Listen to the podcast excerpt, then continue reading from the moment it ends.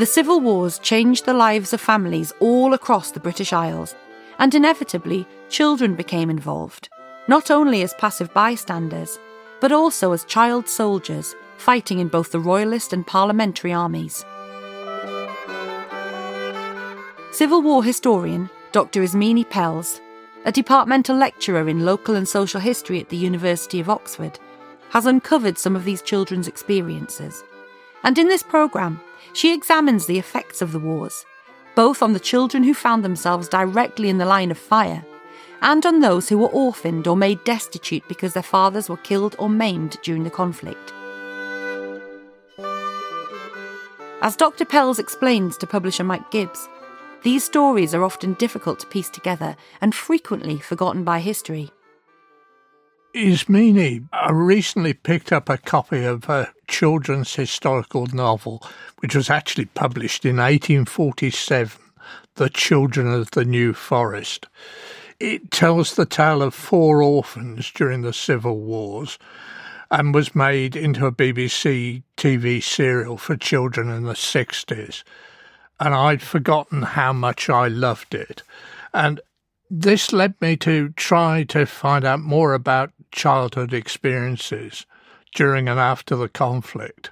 But that's proved to be a very elusive topic to get to grips with. So I'm really grateful you're here to help.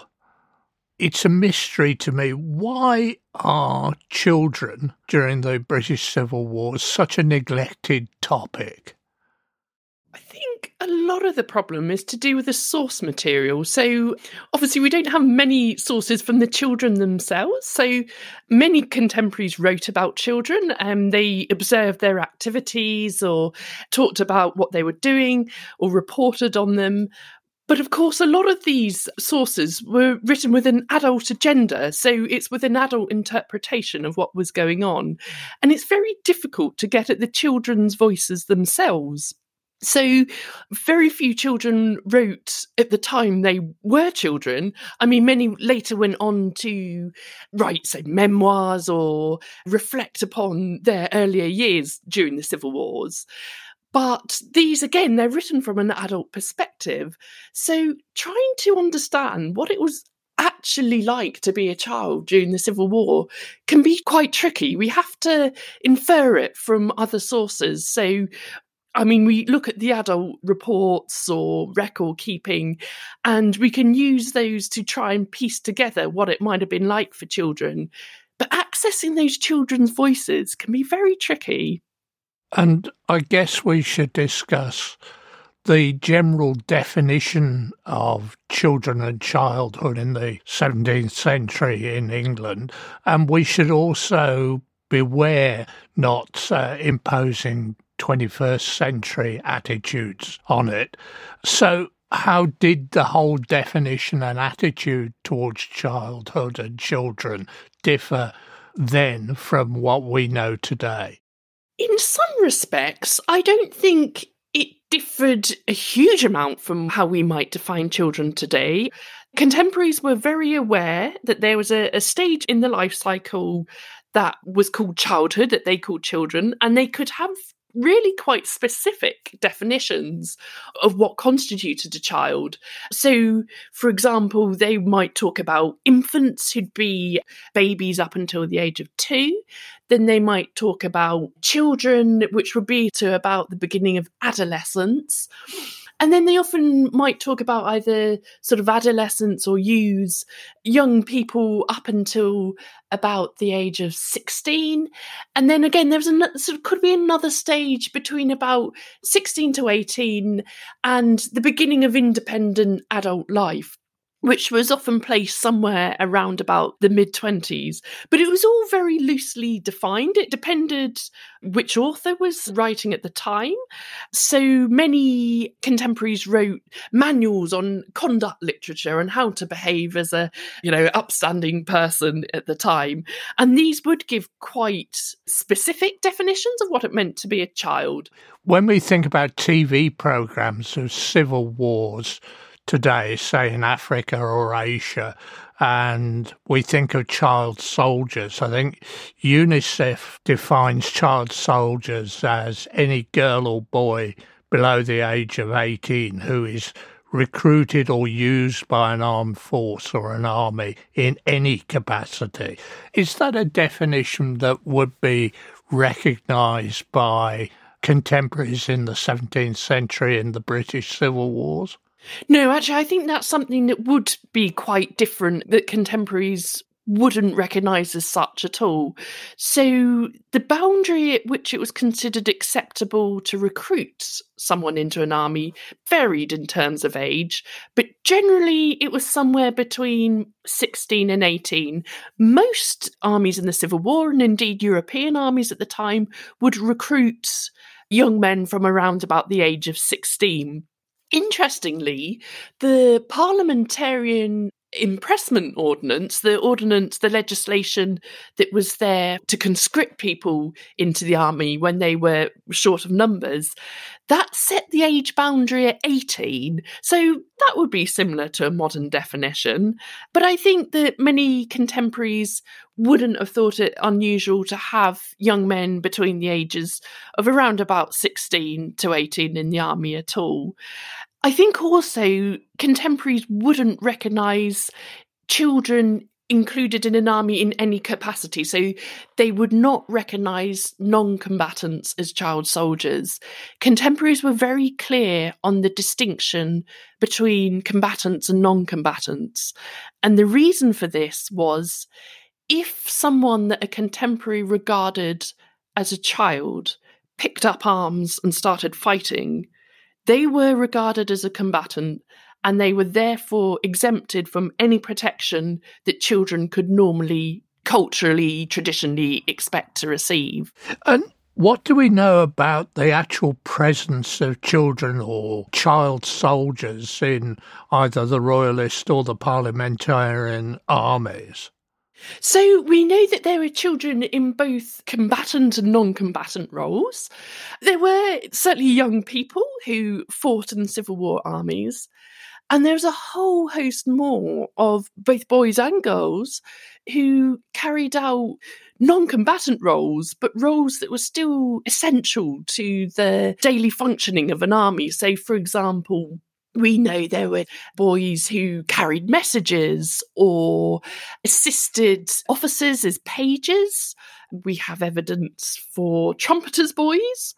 And we also think, although the evidence is a little more sketchy, but we think that there are also girls who assisted with tasks such as laundry and tending the sick and preparing food. And do we have any sense of how many children would be in either the large armies or participating in some of the skirmishes and sieges that were such a feature of the wars? Because the presence of children in armies tends to they're there almost in an unofficial capacity, particularly those who are performing non combatant roles. They often tend to go under the radar a little bit. So it's tricky to get a rough even a rough estimate, really, of the numbers. And I think also a lot of it varied from army to army. So we do know, for example, that the Scottish army that invaded England on behalf of the parliamentarian cause in 1644, they were accompanied by a very large number of women and children who were the families of the soldiers who were fighting in that army. And again, those families were very important to the functioning of that army, performing roles such as laundry and food provision and healing the sick. And certainly in many contemporary European armies, we know that the presence of those soldiers' families, those women and children, could be at least as numerous as the number of soldiers themselves. In terms of children who would have, or what we would regard as children who would have perhaps been fighting themselves, it'd be difficult to know how many of those there would be because we have maybe records of numbers of soldiers in a company or a regiment, but very little further detail is given. Were there differences between the two armies? I feel the differences were more ones of social groupings rather than between the two sides. Although they perhaps came out, those were perhaps more noticeable on one side or another. So obviously, we have to be careful in assuming that the social elites gravitated towards the royalists and those from the lower orders gravitated towards parliament. We know that's not true. However, perhaps the most notable examples of children of young noblemen following their fathers into a regiment was perhaps on the royalist side that we perhaps have more numerous examples of that in comparison one of the ways that parliament filled up its ranks was to recruit large numbers of apprentices so, right at the beginning of the war in 1642, Parliament passed an ordinance which said that any apprentices that enlisted into their armies could count their time spent in the army towards their apprenticeship. So, for example, if they were bound to their master for a period of seven years, and say they spent six months in the army, those six months could be counted towards their term of seven years. And likewise, Parliament said that masters were bound to take their apprentices back after their army service. Now, of course, the flaw in this plan was that the war lasted a lot longer than anyone expected it to. It was, you know, the usual thing, everyone thought it would be over by Christmas, but in fact, the war lasted obviously for several years.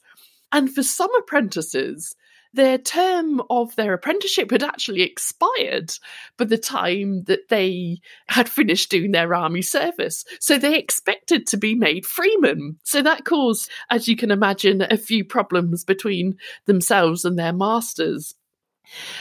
But thinking socially, the large numbers of apprentices in the parliamentarian army did, of course, attract attention. Many people commented on it, and these were seen, even though they were obviously apprentices to perhaps reasonably well to do tradesmen and merchants, they weren't noblemen. And so they could be the victim of perhaps social snobbery and so it was like, oh, well, you know, the parliamentarians, they're recruiting large numbers of apprentices in their armies. Oh, I'm not sure about that. You know, they're ruffians. And I should add in here apprentices are often associated with unruly behaviour and disruptiveness. So it was a bit of a PR issue. Some commentators said, well, you know, you have apprentices in your army, they could be unruly, disruptive, give an army a bad reputation, however they behaved in reality. And so, interestingly, a young man who was an apprentice could be talked about differently in one army to, say, a young man who was the son of a nobleman in another army. Can you give us some contemporary examples of these different attitudes to noblemen's sons or apprentices? Yes, certainly. So I think one of my favourite examples, if you like, where contemporaries were observing the activities of young men who were from a socially elite background regards Christopher Wrey. So, Christopher Wrey was a gentleman. Uh, he was later Sir Christopher Wrey, and he was involved in the fighting on the royalist side. And at the time, he was only 15 years of age, so quite young, as we might think. And even contemporaries thought that he was young, obviously, to be in that position. And he was a captain in the Royalist Army in Lord Mohun's regiment. And he was actually taken prisoner. He managed to then escape and the way that this episode was recounted by royalist observers was actually rather like a jape. It was a, a jolly episode of daring do, as we can hear in this excerpt here. And Captain Wrey, since Sir Christopher Wrey, being then but fifteen years of age and little of stature, but a sprightly gallant youth, then commanded a company in the Lord Mohun's regiment that had the vanguard. He was taken prisoner and carried down to Okehampton, but the troopers that took him, being careless of him and thinking him to be but a trooper's boy, he took the opportunity to make his escape in the night. And three days after, he returned into Cornwall with a dozen or thirteen musketeers of the stragglers that he had recollected. So that episode was in the memoirs of Ralph Hopton, who was in the Royalist Army. So he was obviously motivated to portray that in the best possible light. But I think that social status is important in that. Christopher Wrey is just fulfilling the kind of role that it was considered appropriate for a young gentleman to do. In contrast, the way that people spoke about apprentices tended to be, as I say, tied up with ideas of disruption, of bad behaviour, and something that could reflect badly on an army.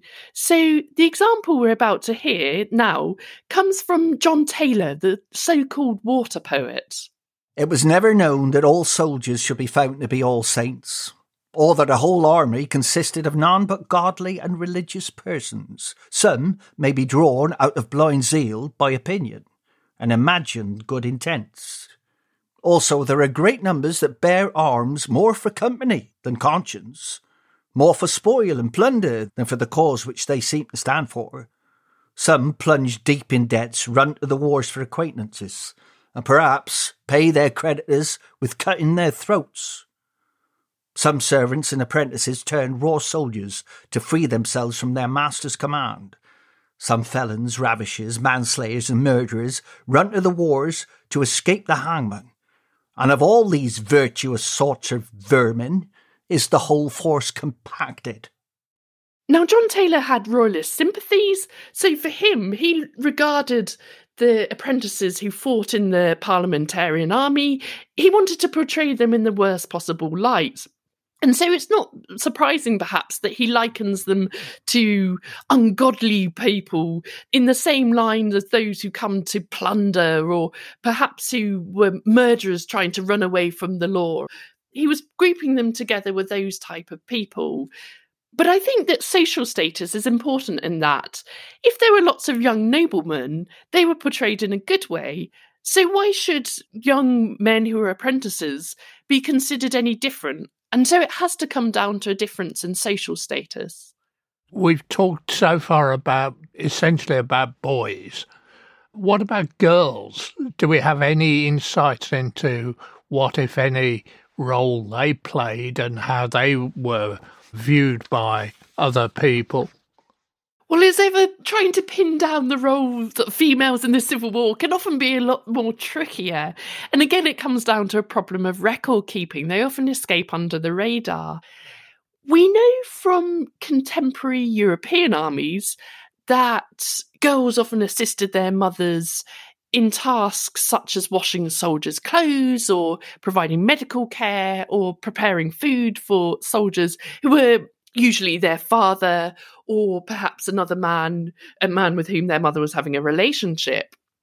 And so we can perhaps reasonably assume that girls provided similar roles in the Civil War as well. We do have records for payments to maids who were paid for fetching or carrying things, often foodstuffs, food and drink. Or we have records for maids who served laundresses, for example. And these perhaps could have been young girls. But we do have a slight problem with definition here. Maid could refer to either a young unmarried woman or it could refer to a domestic servant, and often the two were linked. But we should bear in mind in this period that often women didn't marry to their mid to late 20s. So again, someone who was referred to as a maid may not be a child as we might regard them today. They could be of an age that we would regard as an adult.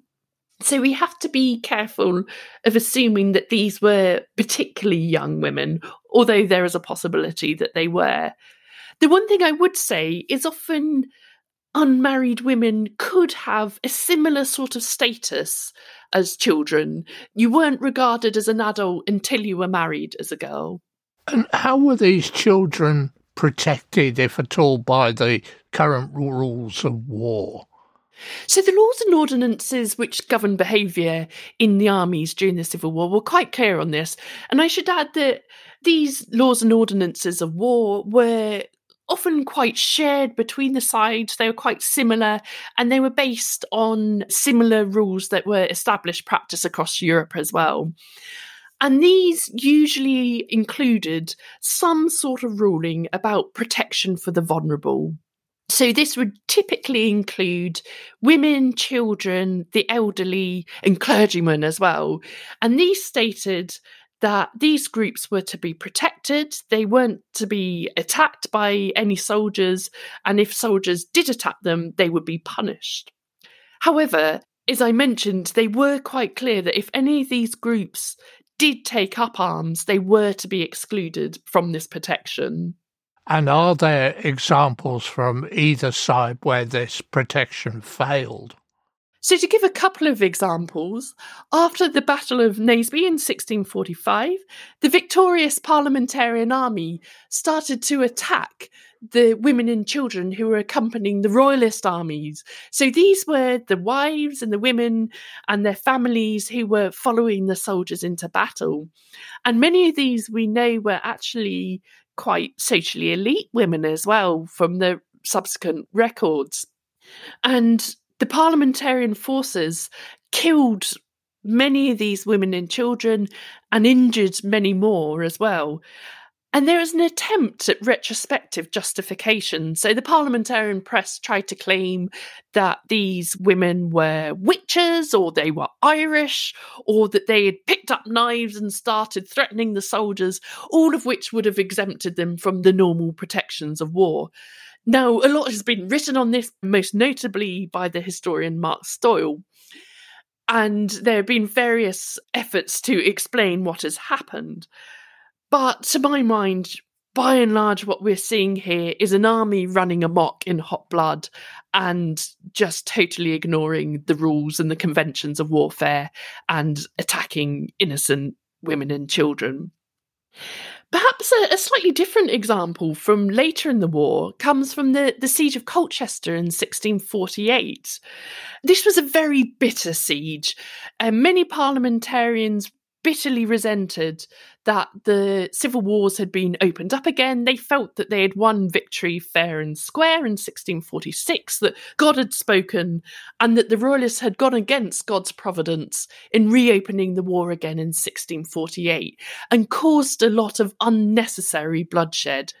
So the siege of Colchester was fought within this context. It was a long and drawn out siege, and one that Fairfax perhaps conducted in what you might regard as uncharacteristic harshness. And as part of his tactics to pressurize the garrison into surrendering, was he paraded the son of one of the garrison's leaders, Arthur Capel. He paraded his young teenage son around the walls in an attempt to pressurize his father to surrender. His son was effectively being held hostage. And this was something that attracted a lot of bitterness from the royalists in turn. They thought that this was against the laws and customs of war, that this child was being used in a hostage situation. A lot was made of the conditions in which he was held in. They were suggesting that he was held in a barn and be made to sleep on straw and treated in a way that was unacceptable, especially again for a gentleman's son or a nobleman's son it was very important that Capel's son was from the social elite as well. So the way that this was described by contemporaries, again, it was important within the social context as well. We can hear one of the contemporary reports from a royalist about the treatment of Capel's son here. At sixteen years of age, in the middle of June 1648, when his father, my Lord Capel, defended the town of Colchester against the rebels, a sergeant with two men came to Hadham to carry him to the general at the Leaguer before Colchester.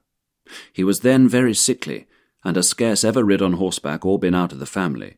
He was so ill used that he was forced sometime to lie in a cabin, and sometimes in a little thatched house, with two soldiers lying by him in straw, and every day was paraded round the works, so that was actually from a letter that was written to the House of Lords complaining about the treatment of Capel's son, which the writer felt was going against the laws of war. Ismini, if we now move away from the battlefield and child soldiers and talk about the effects of the Civil War, which was, I think, a particularly bloody one, with very high casualty rates even compared with, say, the First World War. This must have had a tremendous effect on families all over Britain because there must have been a significant number of orphans. Do we have any sense of how many children would have been orphaned by the wars? That's a really interesting question. As I think probably listeners to this podcast will be aware, and it's a well known figure generally in Civil War historiography, but a greater percentage of the population of England and Wales died in the civil wars than died in both world wars combined. So that gives you a sense of the scale of the casualty rates in this conflict. So we can therefore presume from that that the numbers of orphans would have been quite high. It's not unusual to be orphaned in this period. It was expected that many many children would have lost one or other or both parents just to, in the normal course of life in this period due to you know mortality rates with infectious diseases and malnutrition and that sort of thing as well so war definitely compounded the number of orphans that you would usually expect in this period. I think it's also worth noting that children would have experienced hardship not just from being made orphans, but also from the effects of the war as well. So many children were displaced by war as well. They were forced to leave their home regions, you know, usually with their families, but not always. So, for example, there were said to be hundreds of children from Devon in London during the Civil Wars as they'd escaped the fighting there. And also, uh, using another Devon example, we know that children were particularly susceptible to the diseases that were exacerbated in this period by armies marching across the country. So, armies would march from one locality to another, often bringing disease with them. And records from Colyton and Devon have shown that infant mortality from disease in this period is higher than what we would normally expect as well. So it wasn't just losing parents, but children could become refugees or susceptible to disease and things like that as well. And how did the state, if at all, respond? So, although in theory an orphan could claim a pension from the state, obviously these would only be the parliamentarian orphans, and also the money available was often quite limited. So, priority was always given to the wounded soldiers, and after that, the widows, and finally the orphans. So, by the time all the other pensions had been given out, the amount left over for orphans was often much less. So, a lot of the emphasis on care reverted back to surviving kin. So efforts would be made to track down relatives, especially those who the state felt could provide for that child. So they'd be put into the care of another relative. Sometimes provision was available at the parish level, so parishes would pay poor relief to orphans, which they would do normally to orphans anyway, regardless of whether they were war orphans or not. And often, orphans sometimes were reduced to begging, so the community would step in and provide charity to them as well. I think I should also stress that it was something that Parliament took seriously, both in their proclamations and also something that they were held to account with. So, when the soldiers were protesting against Parliament in 1647, it was a duty that the soldiers reminded Parliament about. And many particularly military people themselves, put pressure on Parliament to honour their commitments to the children of those who died in their service. And we can hear one example of this about the children of Colonel John Fox. To the Honourable, the Commissioners for Compounding. The humble petition of Captain Humphrey Tudman on the behalf of Humphrey and John Fox, children of the late Colonel John Fox. The said Colonel Fox, within short time departing this life, and the Parliament taking into their considerations the disconsolate and miserable condition of his wife and children, did by order dated the 12th of November 1650 authorise and require your honours to permit the children of the said deceased Colonel Fox to hold and enjoy the quiet possession of the said manor of Edgbaston and the lands of Robert Middlemore, lying in several parishes in the county of Worcester.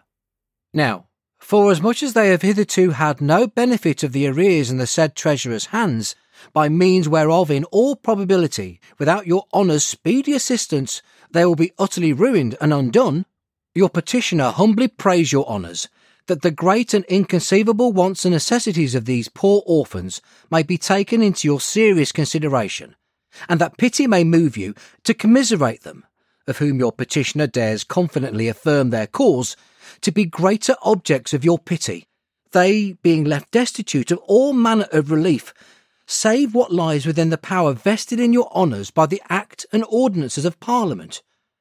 Otherwise, in their want, your and the Commonwealth's enemies say in reproach, and especially in the county where his service was so eminent, these are the children of Colonel Fox. This shows that it was not just the children of the socially elite that contemporaries believed Parliament should look after, but also the children from those further down the social scale. So, of course, John Fox was a colonel, and in some sense, in a socially elevated position. He was not from the sort of background that contemporaries might have expected a colonel to be recruited from. And this government scheme, which involved the petitions being submitted to Parliament has created a unique source for you and other historians to understand the lives and the plights of orphans of these wars. Can you give us some further examples? Yes, so this government pension scheme generated a lot of paperwork. So those who applied to receive one of these pensions had to submit a petition to their local court of quarter sessions. So these were the courts that met within each county. And all of these petitions have been gathered by the Civil War Petitions Project and are available online at www.civilwarpetitions.com ac.uk. And these include all the petitions that were made in the name of or on the behalf of orphans in the Civil War as well. So, can you give us some examples of the stories that this has uncovered? Yes, I think what this resource perhaps reveals best for us is the various tactics that were used to access pension money on behalf of these orphans. So, for the orphans who had lost their father, but they still had their widowed mother, often the widow would make an application for a pension in their own right as a war widow. But it would be very important to these war widows to mention their children as well, and mention that these children were now fatherless and without the income that their father had previously provided. And we can hear one example here from the War Widows of Wybunbury in Cheshire. To the Honourable and Right Worshipful at this present sessions, the humble petition of Elizabeth Lindop, widow, Margaret Perrin, Joanne Hoole, and Judith Hampton, widow, inhabitants of the township of Wybunbury, etc. Humbly shows that your poor petitioners, being most of them very aged and decrepit, and in a poor and mean condition, having little subsistence but what must proceed from the charity of well disposed neighbours, most of them having formerly obtained orders from former sessions to be entered in the roll as pensioners, and have since received the same accordingly, and it being indeed all the livelihood some of them have. They must humbly pray this honourable court will still please to continue your said poor petitioners as pensioners to receive the same as formerly. And the said poor widows and fatherless children will have cause to bless God for you, and to pray for your honour's happiness long to continue, and that God that has promised to hear the prayers of such will reward you. These poor widows' conditions being very deplorable, and such as is here truly laid down, we have made bold upon their request to subscribe the same and to become supplicants to this honourable bench on their behalf. Edward Mannering, Pastor, William Bradmore, Robert Withers, John Alton, Wardens. Now, what I particularly like about that example is the way that the widows had grouped together. They'd found strength in numbers. So they'd found themselves in this vulnerable position. They were on their own with their children and they wanted to find ways to provide for their family. So they clubbed together for a group effort to apply for a pension together. So, in other instances, we can see how other adults could make an application for a pension on behalf of an orphan. So, these adults could be either another family member who's now caring for that orphan, perhaps it was a distant relation, or they were the grandparents of the child. Or it could be an adult who has perhaps held some kind of position within the community. So, a church warden or an overseer of the poor who'd suddenly found this child perhaps begging or who needed care or who was receiving parish charity. And I want to give one example of such a petition here. And this is a petition that was made on behalf of Orphan Ravenscroft, again from Cheshire. To the Honourable Humphrey Mackworth, Esquire, Chief Justice of Chester the most humble petition of Margaret Ravenscroft on behalf of a poor orphan.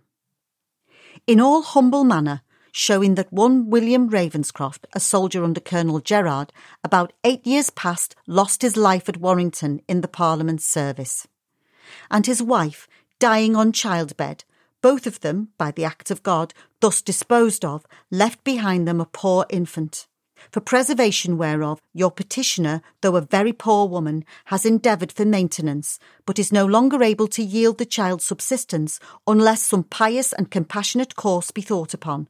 Being made, please your honour, great pity, after so long succour, to be forced to expose it to famishing and begging. The premises considered, your Honour's petitioner most humbly begs in the name of this poor, friendless, fatherless, and motherless orphan, and for God's cause, that your honour will be pleased to set down such order and course for the future as that some provision of relief may be made in this case for the reasons aforesaid.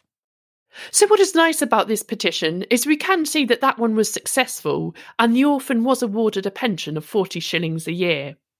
Here we have a petition that was made on behalf of an orphan, Mary Ackers of Whiston in Lancashire, by her local community in 1659.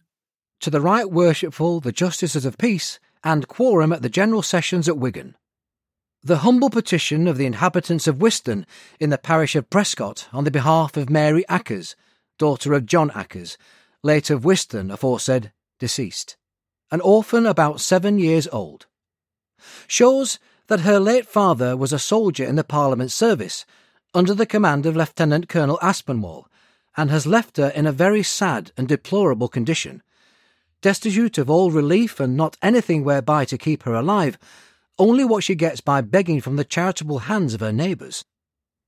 So that your petitioners humbly crave that your worships would take the premises into your serious consideration and appoint some way of relief for your poor petitioner's orphan, without which she will be in danger to starve. Your humble petitioners, Edward Dean, Edward Derbyshire, Henry Horson, William Webster, John Ackers churchwardens, and overseers. It was important to local communities to help an orphan get a war pension from the state, as this would remove the burden for paying for an orphan, either by charity from the parish or from local neighbours.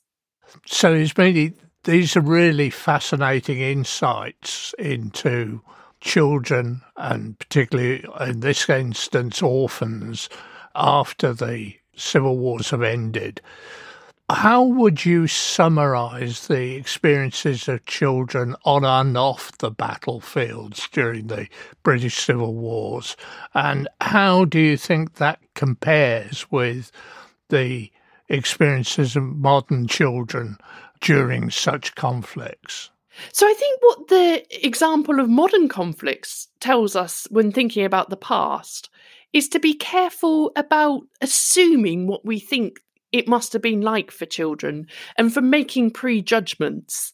So, for example, research in modern conflicts amongst child soldiers today has shown that actually many children have taken pride in their war service. They're proud to serve their cause and that they can fight with distinction and that they are diligent soldiers. Now, of course, we might abhor having child soldiers at all and think that they should not be fighting at all. But we should not assume that the child regards themselves as a victim. And again, many children who are providing non combatant roles take pride in the fact that they're able to provide for their family and they like being part of the military community and having a group around them. So we should be careful of assuming that everything in the Civil War was terrible for children. And of course, I'm not suggesting that it was wonderful. There are many aspects of conflict that are dreadful, and you know, the death and destruction that children must have seen and experienced would have been horrendous. But I just want to hold back a little bit from assuming that these children would have regarded themselves as victims. We know that modern child soldiers sometimes enjoy their war experiences, and so it is possible that children in the Civil War perhaps enjoyed their experiences, or some of their experiences too. So I think, in summary, we can say that we do not know for sure what it must have been like for children in the Civil War, but we should be careful of making modern assumptions about their experiences. Ismini, thanks very much indeed for this incredibly vivid picture of childhood experiences during the British Civil Wars, which are obviously very different to those that I read as a child in The Children of the New Forest. Thank you, and we'll look forward to talking, I hope, again about other aspects of the civil wars which you have revealed in the work of the Civil War Petitions Project. Thank you. That would be great, Mike. Thank you very much. We hope you have enjoyed this programme. If you'd like to learn more about the stories of individual children and their families, you can search the website of the Civil War Petitions Project, civilwarpetitions.ac.uk. And while you're there, you can read the blog, For the Dead Father's Sake Orphans, Petitions, and the English Civil Wars. To ensure you don't miss any of our future programmes, subscribe to our newsletter, The World Turned Upside Down, at our website, worldturnedupsidedown.co.uk. There, you can also listen to more podcasts by leading historians, exploring the causes, conflicts, and consequences of the wars across the three kingdoms of England, Scotland, and Ireland.